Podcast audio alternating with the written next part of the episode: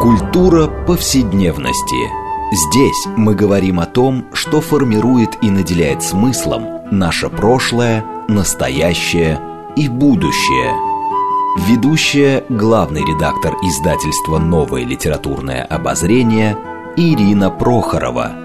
Культура повседневности. Программа предназначена для лиц старше 16 лет. Здравствуйте. Мы продолжаем наш цикл передач под общим названием «Культура повседневности». Напомню нашим радиослушателям, что эта программа посвящена э, разнообразным темам, связанным с нашими ежедневными практиками, различными укладами жизни, всему тому, что мы часто пренебрежительно называем бытом. Однако наша программа стремится показать, что многие стороны повседневной жизни являются важнейшей частью культуры и во многом предопределяет и формирует ее развитие. А, и сегодня мы поговорим о важнейшей, я бы сказала, очень сложной теме, а, как, например, религия как часть повседневной жизни, э, религия как повседневность. А, и стала уже традиция, что мы э, темы наши выбираем, исходя из каких-то важных книг, недавно вышедших а, в издательстве. А, и а, это книга Грэма Харви, которая называется «Секс, еда и незнакомцы. Религия как повседневная жизнь». А, и вот на самом деле, мне кажется, книга очень важная, интересная и спорная. И вот мы попробуем поговорить на самом деле, а, как мы понимаем а, религиозное чувство, что такое религия, и на самом деле, насколько религия определяет наши жизненные практики, о чем мы иногда, может быть, не догадываемся. И поговорим мы сегодня с нашими гостями. Хочу вам представить э, Ксения Колкунова, кандидат философских наук, доцент э, православного Михайлова Свято-Тихоновского гуманитарного университета.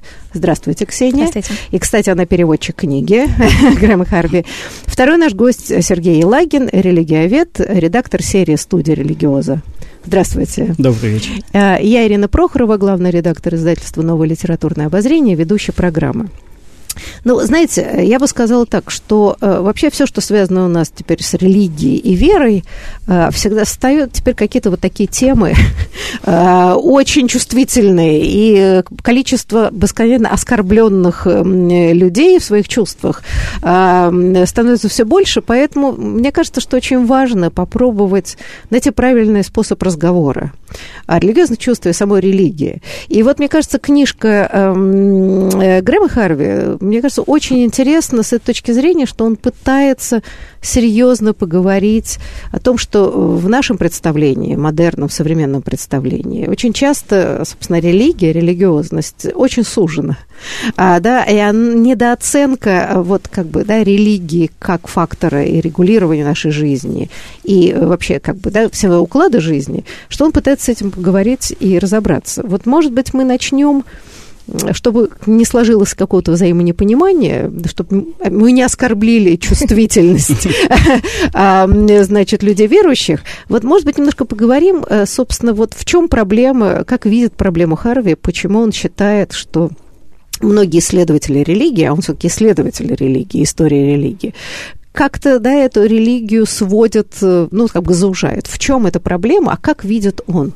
А в чем существо, собственно, религиозной жизни, и почему, почему он считает, что она пронизывает всю, угу. так сказать, ткань нашей жизни. Кто бы начал ну, это? А, да, Сергей, давайте, давайте с вас. Да. Угу.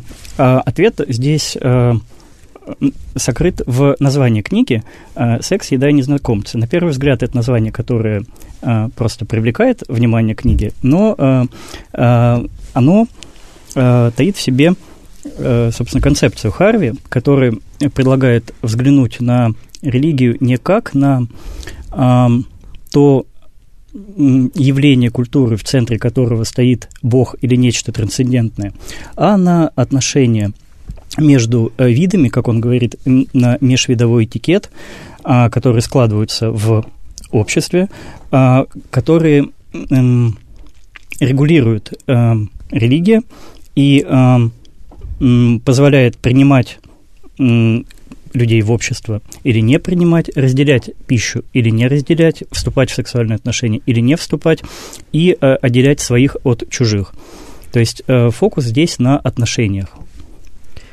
Так, Ксения, угу. вы могли что-то такое да, дополнить в этом плане? Да, мне кажется, что Сергей правильно указывает на ключевую роль коммуникации для концепции Харви, потому что здесь очень много про э, дихотомию чужой и свой, и про то, как эта дихотомия преодолевается в этой самой повседневной жизни и повседневных практиках, потому что э, в... Э, любой культуре существуют определенные протоколы, позволяющие э, эту коммуникацию либо осуществлять, либо облегчать и делать э, более должной, более соответствующей некоторым правилам, нормам.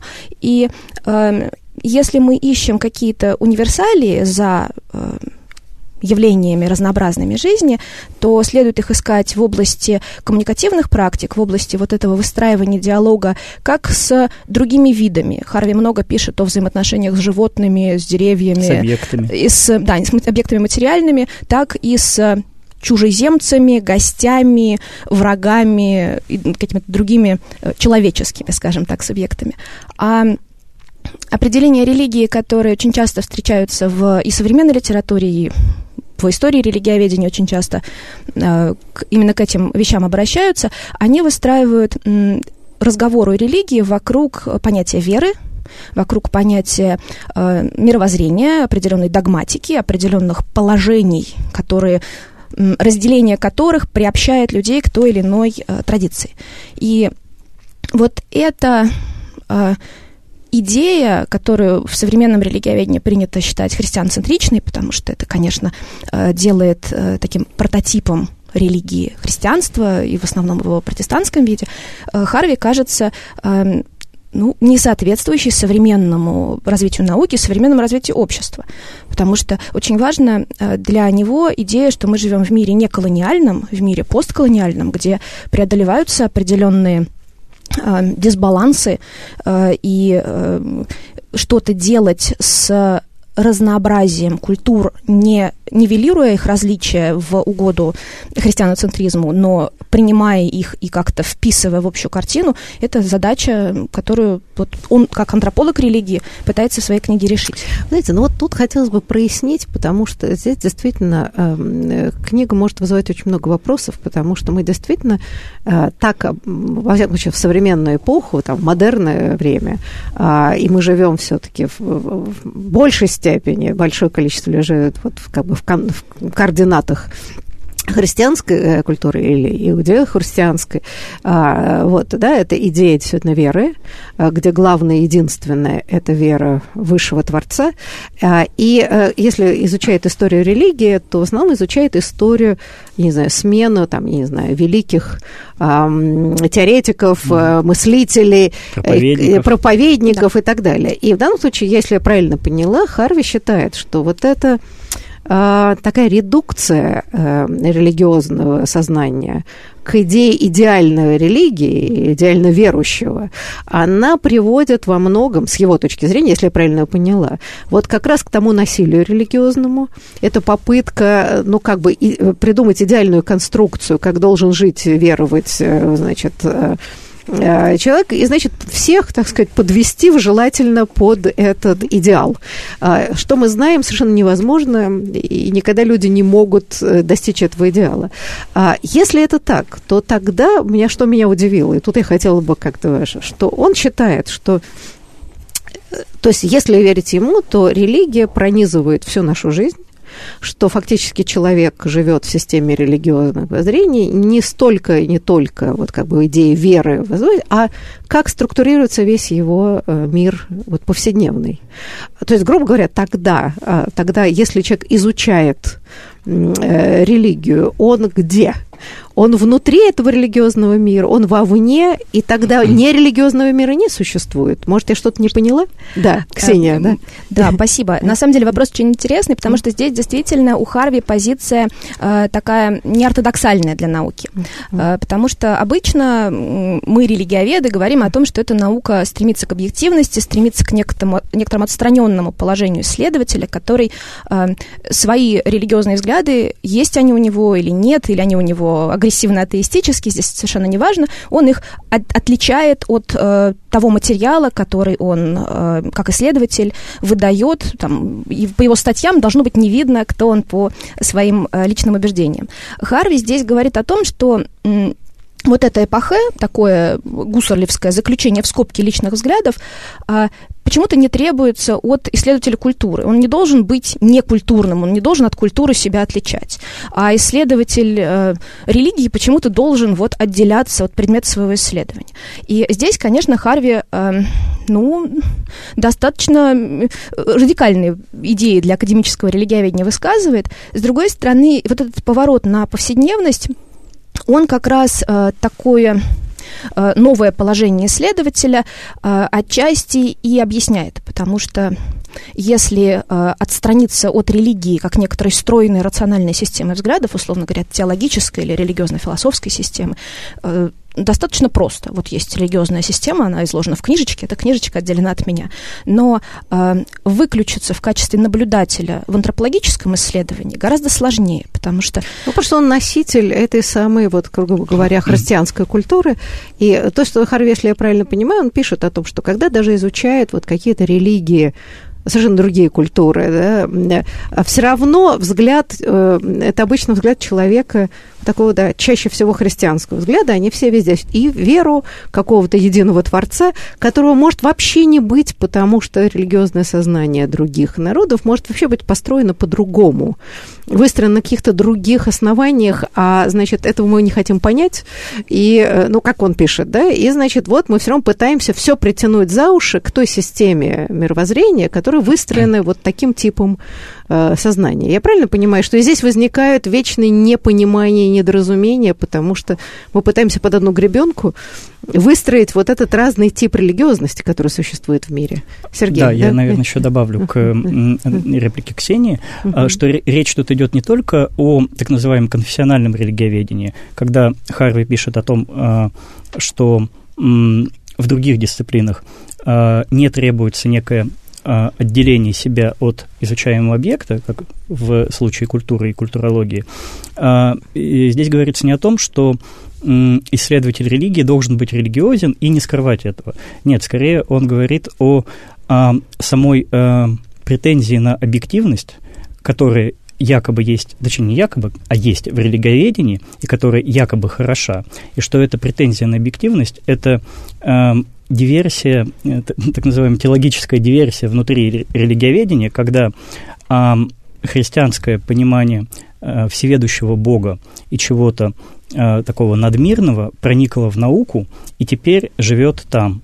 Ну да, но, знаете, я тут хотела бы просто с таких горних высот немножко спуститься, потому что эм, у Харви очень много интересных примеров, где он показывает, ну, вот как бы важность вот, религии в широком смысле слова. Но у него там есть замечательный пример, как он говорит, что в, наш, в нашей цивилизации, там, европейской, да, христианской, но он говорит, ну, попробуйте, вот вы начинаете рассуждать о прошлом. И он говорит, какие жестикуляции вы делаете? Он говорит, что, естественно, люди показывают прошлое, они будут показывать назад.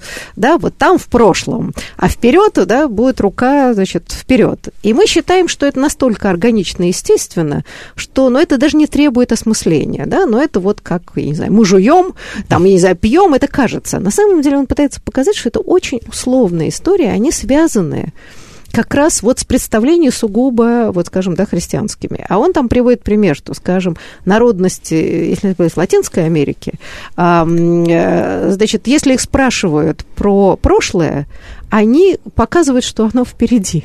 А потому что в их представлении, довольно, я бы сказала, логичным, прошлое нам известно, оно перед нами лежит, мы на него можем посмотреть. А вот будущее за спиной, мы его не знаем.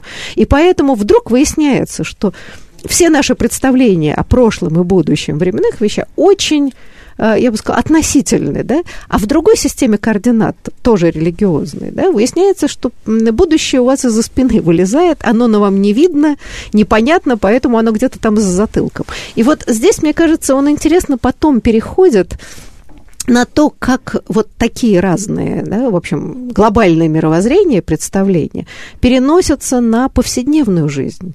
А, что тоже интересно, потому что тогда, э, если я правильно поняла, да, даже от, откладывая там профессиональное религиоведение, которое, которое вещь, так сказать, да, сложная и э, умопостигаемо сложная, если не вовец, что наши все недоразумения и столкновения с другими культурами именно связаны с тем, что мы не всегда себе представляем, да, как оформляется вот эта повседневная жизнь э, у разных народностей, разных людей, да, она связана с какими-то вот такими интересными внутренними разными мировоззренческими картинами. Да, мне кажется, что здесь вот как раз э, среди народов, которые представляют себе э, течение времени не так, как нам кажется очевидным, он упоминает Маури из Новой Зеландии, mm-hmm. и э, вот э, из этой же культуры, у него много примеров, он там проводил большое полевое исследование, из этой же культуры э, истории про столкновение, скажем так, вот мировоззрений, когда религия и повседневность начинают противопоставляться. Э, он говорит о том, что э, исследователи, приезжая в э, поле, занимаясь исследованиями религии Новой Зеландии, сталкиваются с тем, что для местных жителей религия – это христианство – то есть, когда их спрашивают о том, э, ну вот где у вас тут какие-нибудь религиозные сооружения или что-то похожее, э, Маури отправляют их в миссионерский какой-нибудь центр, в храм, потому что вот там люди, которые занимаются религией.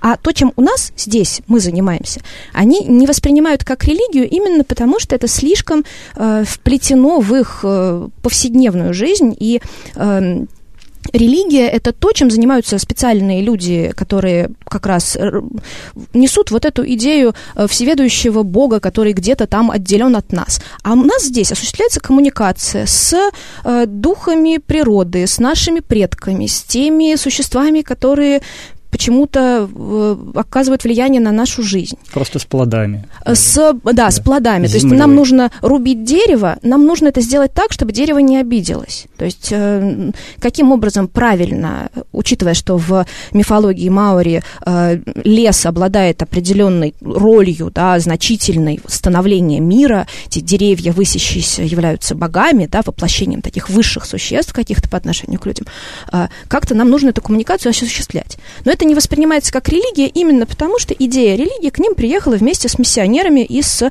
колонизаторами. И получается, что вот этот э, диалог культур, да, столкновение культур во многих случаях, и для Харви это очень важно, он велся с позиции силы. Да, и одна из сторон э, заведомо была в выигрышном положении, и ее взгляды насаждались, а другая ну, подстраивалась и ну, или, в всяком случае, разделяла свою повседневную практику от, а, так сказать, ну, грубо говоря, вот этого идеологического диктата понимания религии. Слушайте, ну вот здесь я хотела бы сказать, ну майори, ладно, вот сейчас слушают там наши слушатели, говорят, господи, ну что нам эти майори?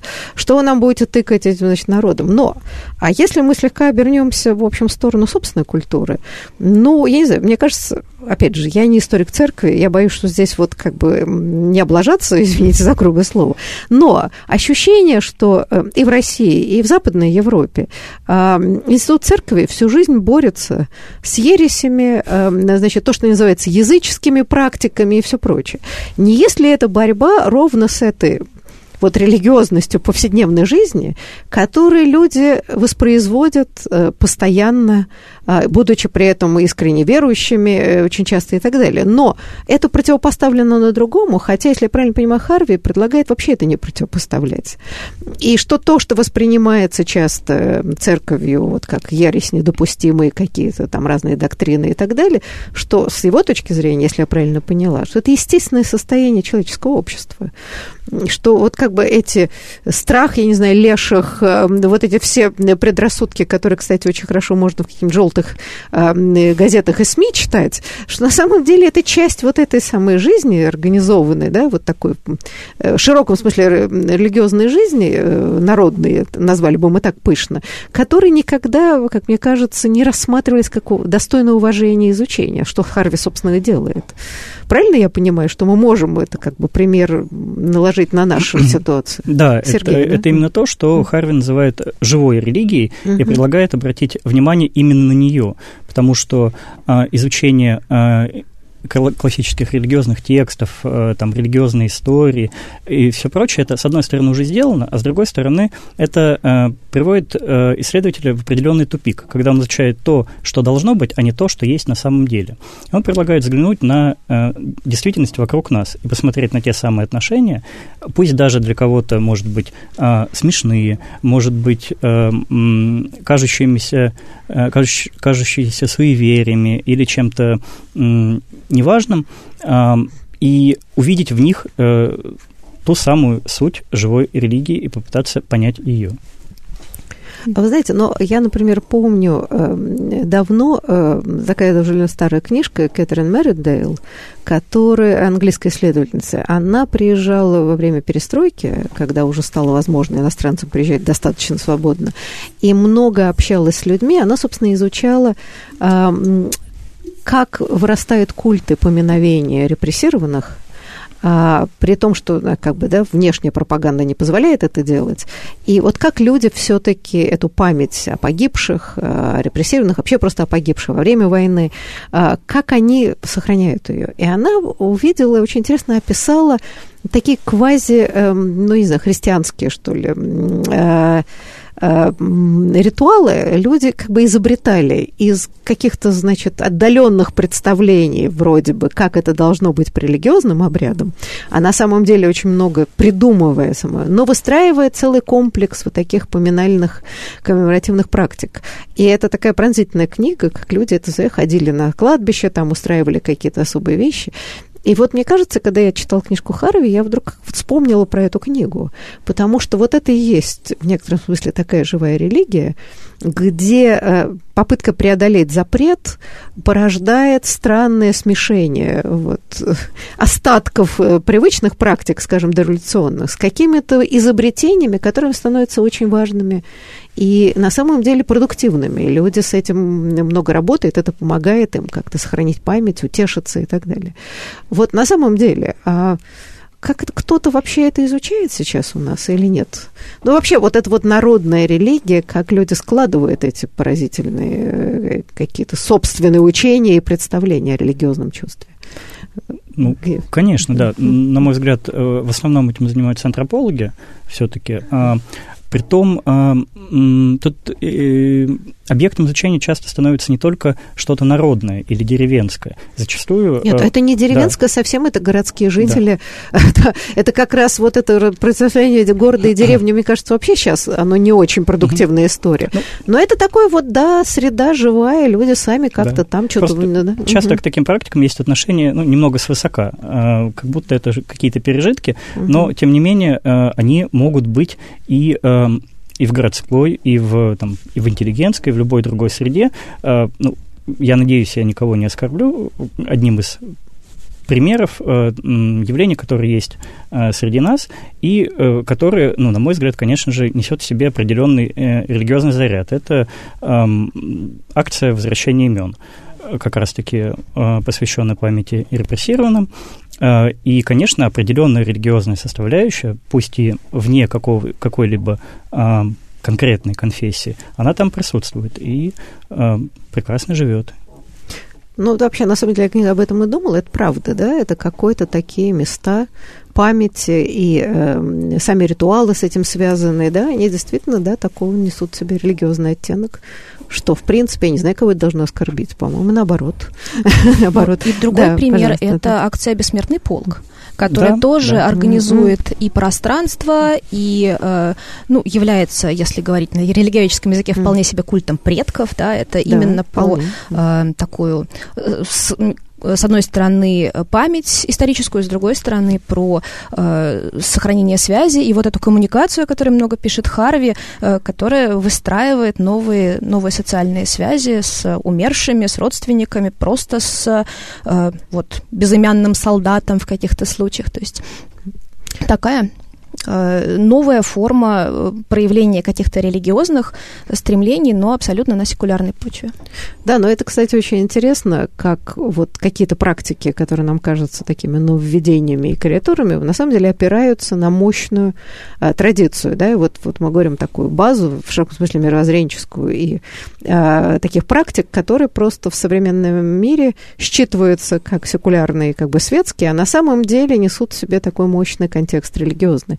Но мы сейчас прервемся ненадолго, да, а после перерыва мы продолжим разговор на эту увлекательную тему.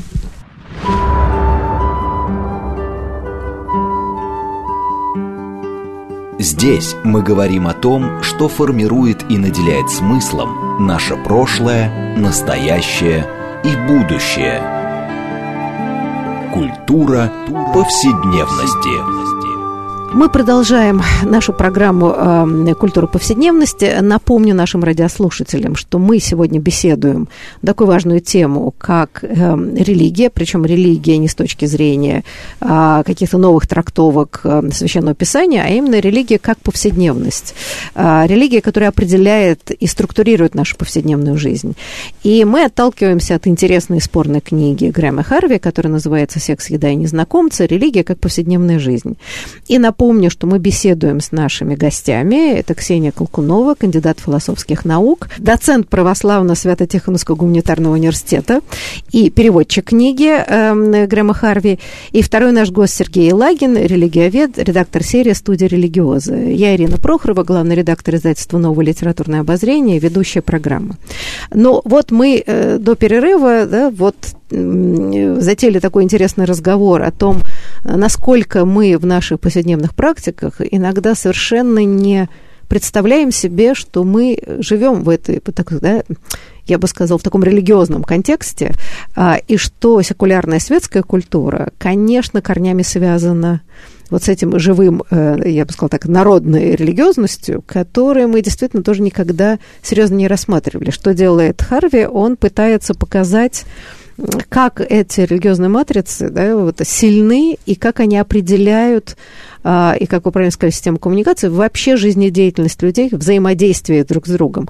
Я просто приведу один пример из его книжки. Очень интересно, когда он эм, брал интервью у мусульман и говорил о том, что, значит, э, ну, как бы в официальном, так сказать, вот такой религии считается, что главное, э, ну, я не знаю, добродетель и главная цель – это вот паломничество, что мусульмане должны обязательно хоть раз прийти, значит, к этим святым местам и так далее. А э, разговаривая с людьми, он вдруг обнаружил, что да, конечно, конечно, но что такое праведный и хороший мусульманин, это, конечно, важно прийти в святые места, но вообще важнее, с их точки зрения, как он там говорит, я не знаю, правильный мусульманские усы. А, а, это не менее важно, потому что вот как, как человек выглядит, как соблюдает какие-то правила общежития, гигиены и так далее, делают его как раз этим самым правильным мусульманом ничуть не меньше, нежели вот такие широкие красивые жесты, как значит, поездка в Мекку или там еще и так далее. И э, мне кажется, что это как смешным, но на самом деле, если вдуматься, то в этом есть какая-то глубинная логика, потому что если вы говорите о праведной жизни, то важно, как вы ведете себя по отношению к вашим родным, соседям, чужим и так далее. И, так сказать, вот эта этическая составляющая, в том числе и, и, и, часть его это как облик человека, да, вот он оскорбляет чувства, своим внешним видом или не оскорбляет чувства, оказывается важнее для репутации человека, да, вот он праведный, неправедный, чем вот даже эти самые паломничества. Э, насколько вы согласны с этим? Есть ли еще какие-то примеры, с вашей точки зрения, которые подтверждают этот тезис Харви? Э, да, да. конечно. Да, Сергей. Э, с этим нельзя не согласиться. Ну, из примеров, которые вокруг нас, ну, наверное, напрашивающийся пример – это Э, люди, прохожие, которые останавливаются, проходя мимо храма, и крестятся. А, притом совсем не всегда они могут быть частыми прихожанами храмов, но а, вот это, этот постоянный контакт с объектами, с религиозными зданиями, в данном случае с церквями, для них очень важен. И это постоянно актуализирует для них собственное чувство, э, ну, мы не будем залезать в голову, но можем предположить, что э, актуализирует какие-то важные религиозные моменты. Или чувство какой-то идентичности, да. принадлежности да. к какому-то да. социуму, да, что он таким образом приобщается большому количеству да. людей через и, такой символ. И, и конечно же, э, транслирует э, сообществу свою позицию в этом жесте отчасти. Не то, чтобы он делает это на показ, но, тем не менее, он подает определенный сигнал. Мне все-таки кажется, что эта практика далеко не всегда рефлексируется. Это такая абсолютно Конечно. телесная вещь. Э, и это тоже очень интересный поворот, да, и Харви много об этом пишет, что э, очень часто исследования, они как бы забывают о теле, они забывают о том, что у человека есть усы, руки, ноги и другие какие-то. Ну, не у всех э, есть усы. Ну, а, да, но... У женской части это как-то редкое явление. И это что-то значит, то, что у кого-то есть усы, а у кого-то нет, у кого-то есть усы сознательно, а у кого-то несознательно. Кому-то усы усы или борода позволяет входить в какие-то пространства, а кому-то да, нет. Кому-то нет. Да. Но это сама система да. запретов да. на растительность на лице mm. или на прическу, это же тоже очень важный момент. Конечно, конечно. Да. И по поводу вот э, неправильных усов, которые делают человека неправильным мусульманином, но есть, э, ну не знаю, нарративы такие народные про то, что женщины в брюках это признак, mm. признак конца света. Конечно, это не официальное учение. Нигде не говорится в Священном Писании о том, что женщина в брюках – это все, конец света. Но до сих пор можно встретить массу разных э, сторонников этого нарратива. С другой стороны, э, когда мы говорим вот сейчас о актуальных для нас, для россиян, каких-то таких визуальных кодах э, религиозного может быть, мировоззрения, мне всегда вспоминаются э, социальные сети, потому что это очень важная тема для наших э, реалий, и мне вспоминаются суеверия, связанные с этими самыми социальными сетями. Мамы, которые закрывают лицо младенца на фотографиях, да, то есть, с одной стороны, в социальной сети нужно обязательно поместить фотографию ребенка, потому что, ну как же, надо похвастаться, а с другой стороны, показывать Чтоб не сглазили. Конечно, нельзя. И всякие удивительные практики тоже. Вот сегодня мне коллега, которая недавно стала мамой, рассказала, что ей посоветовали, чтобы ребенка э, не сглазили, протирать ему лицо памперсом использованным. О боже. Вот. Нет, это уже такой это, креатив, знаете. Конечно, это креатив, но это именно что про, э, с одной стороны, обращение внимания на тело, да, с другой стороны, про то, что надо как-то с современными какими-то вещами взаимодействовать, потому что понятно, что э, никакого аналога, в общем, памперсу такого вот функционального еще не было. И с другой стороны, ну, вот выдумывают, продолжается творческий поиск э, каких-то э, решений актуальных проблем. Мне кажется, что это тоже не стоит э, как бы исключать из области вот этого такого живого проявления взаимодействия человека с какими-то, в данном случае, негативными окружающими воздействиями. Потому что понятно, что ну плохое... да, вы знаете, это как раз очень интересная история, ведь э, если поговорить с врачами, и я помню, да, когда родилась у меня дочка, это был 81 год, э, и, понятно, надо было понести его в поли... ее поликлинику, да, там, чтобы наблюдали и так далее, как все это. И как врачи все время ругались э, на то, что, значит, вот э, женщины, приходя туда с младенцами, э, вот, вот эти все практики и культы очень странные, причем я уже, к сожалению, забыла, надо было записывать, э, это все время изобретались какие-то немыслимые истории, как вот они там от сглаза, угу. это нельзя носить, э, то нельзя делать и так далее. Врачи ругались, говорят, да вы лучше там гуляйте почаще с ними, чтобы свежий воздух был, что вы ерундой занимаетесь. И как бы это рассматривалось, и, и врачами до сих пор рассматриваются как вот такие страшные средневековые предрассудки. Ну, и в каком смысле это, наверное, так, правда, но, с другой стороны, сама живучесть, то, о чем Харви пишет, он же не пытается либо превозносить это, либо осуждать. Он просто показывает, что общество ну, не может не порождать э, вот подобные странные какие-то квазикульты, культы и так далее. И вот это особенно связано с младенцем, да, это просто креатив бесконечный, бесконечный, который выстраивается вокруг вот, жизни, безопасности ребенка, с которым вообще практически невозможно бороться очень часто. Хотя иногда это будет во вред ребенку, но вот, да, это как-то передается, кто-то кому-то сказал, причем это сарафанное радио оказывается куда более мощным и влиятельным, вот если тебе соседка сказала, ты скорее веришь ей, чем врачу, что довольно забавно. Сергей, вы хотели что-то сказать? Да, mm. я хотел вернуться к усам, которые мы упомянули. И добавить, что помимо каких-то забавных или интересных, или, ну, может быть, невинных изобретений, подобные религиозные явления, связанные с внешностью, часто переходят в в другое поле. Например, э, те же усы могут стать таким предметом внимания а, со стороны а, внутренних органов, не, усы неправильной формы или борода неправильной формы для смуглого человека может стать маркером для а, задержания, подозрения и проверки, хотя это всего лишь растительность на лице. Вот, то есть э, это транслируется и в сферы э, ну, довольно далекие от религии. Вот, и, конечно же, э, нельзя на это не обращать внимания. Вы знаете, мне вспоминается эта история. Кстати, вот всегда поразительно, то, что, мне кажется, Харви очень подметил, как глаз человеческий точно отличает вот, из говорю, правильное, неправильное, да, вот что, как, как эта норма складывается, не очень всегда понятно, но она складывается. А, и вот быстро такой маркер, а, значит, свой, чужой, подозрительный, неподозрительный. И я помню, что, например, были даже шутки, что уже в 80-х годах, когда происходила такая поляризация общества, ну, грубо говоря, на часть общества условная, да, это все теперь очень условно, исповедующие, скажем, там, не знаю, прогрессистские взгляды, да, так сказать, и, так, значит, э, другая часть такого более консервативного, ну, более националистического плана. А, и в 80-е годы как бы стало модно носить бороды. Это было известно, да, это как бы известно. И в данном случае удивительно, люди, встречаясь в библиотеке, быстро по бороде а, как-то определяли, свой, свой или чужая борода. В чем это проявлялось? Ну вот совершенно невозможно понять. Какие-то неуловимые вещи, но, безусловно, было ясно, что это, грубо говоря, прозападническая борода или пронационалистическая. Что говорит о том, что действительно такие нюансы поразительно считываются.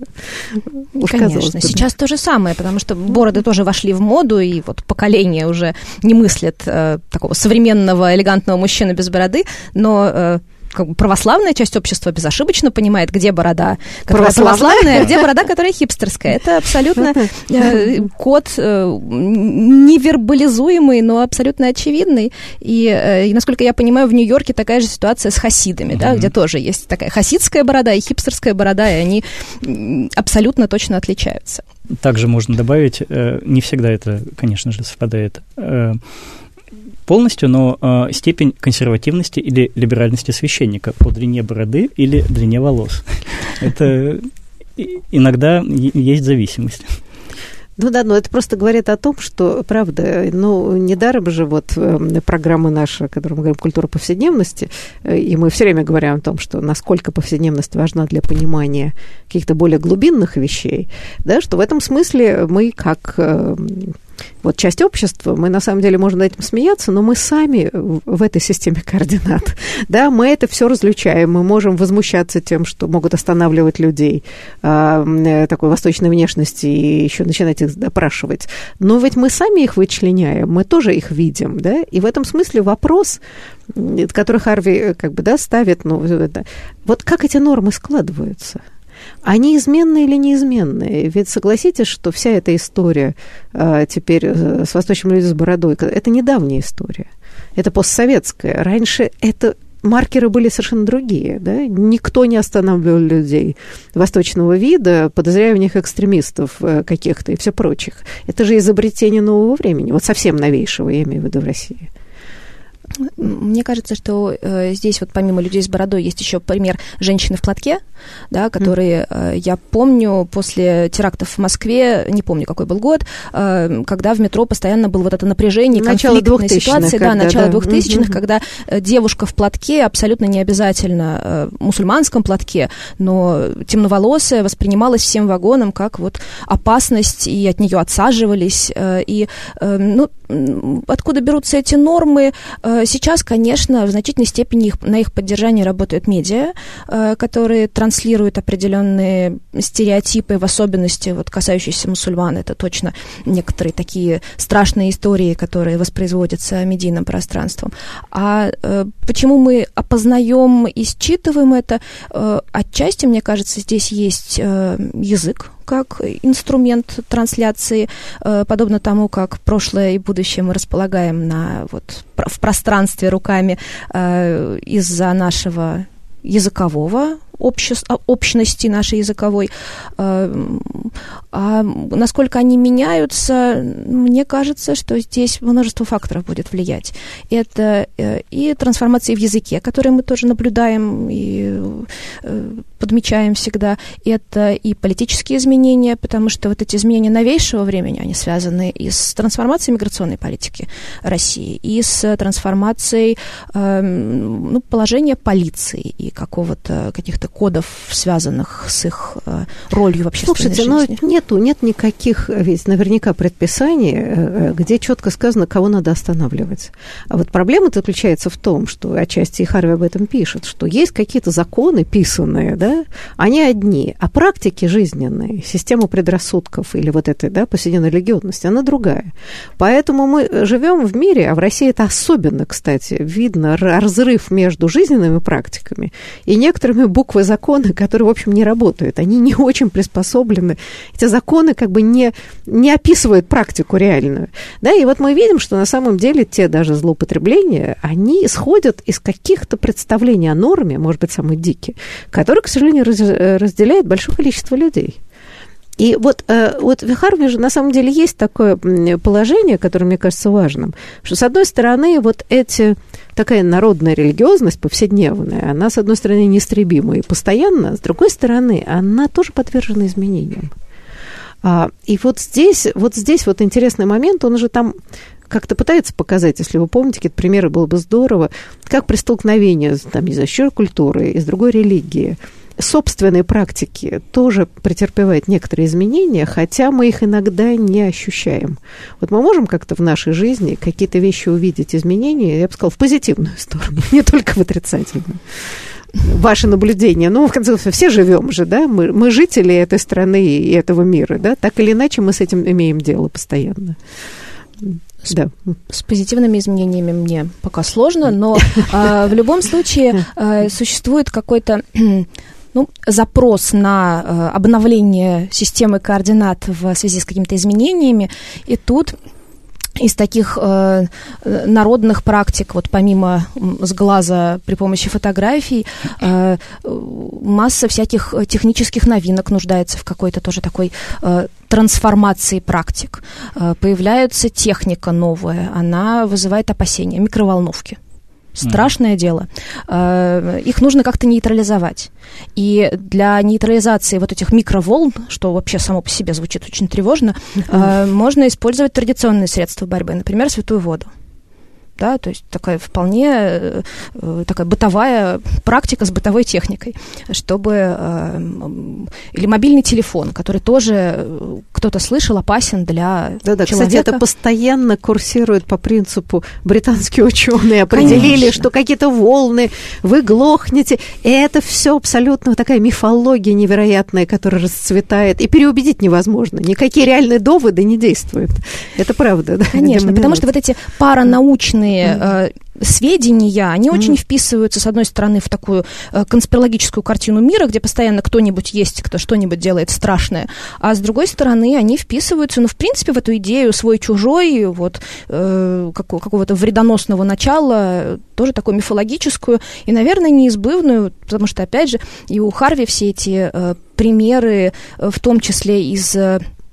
Американских индейцев, которые э, оказались в очень такой сложной жизненной ситуации, в резервации и вынуждены э, выстраивать вот эту повседневную практику в новых условиях. И к 20 веку это становится все сложнее, потому что окружающий мир э, выталкивает их в какие-то новые э, широты, да, разрушает их традиционный образ жизни, и э, они взаимодействуют в этих повседневных практиках, связанных с сельским хозяйством, например, уже э, не только со своим племенем, но и с полицейскими, которые смотрят, что эти индейцы куда-то пошли толпой, надо их как-то проконтролировать, спросить, что это они куда-то пошли, и не сделают ли они чего-нибудь плохого. То есть вот так, такие вещи ну, включают новых участников в обсуждение. А, включают в религиозную жизнь а, вот, полицию, угу. микроволновки, а, мировой То есть заговор. есть какие-то вот как бы в некотором смысле такое в широком смысле религиозное сознание разработало какие-то правильные механизмы адаптации нового да, менее болезненные. Правильно я понимаю, да, что вот эти механизмы человеческие, как бы восприятие нового, впис, вписывая их в привычные модели, вот они постоянно работают, помогают людям справиться с этим стрессом и страхом Э, непривычного, да, если вот мы, так сказать, вот обобщим целый ряд примеров. Да, и почему это неистребимо, и это кажется смешным и нелепым, на самом деле это мощные механизмы так сказать, адаптации к быстро меняющимся условиям. Да, конечно, это психологические механизмы и социальные механизмы вот этого группового ощущения локтя и ощущения того, что э, мы здесь в одних условиях, поэтому э, мне кажется, что это и про выстраивание идентичности э, все более сложное и комплексное, и про личные личное исправление. Да, я бы еще добавил, что а, часто это м, делается за счет придания чему-то новому а, ярлыка традиционности.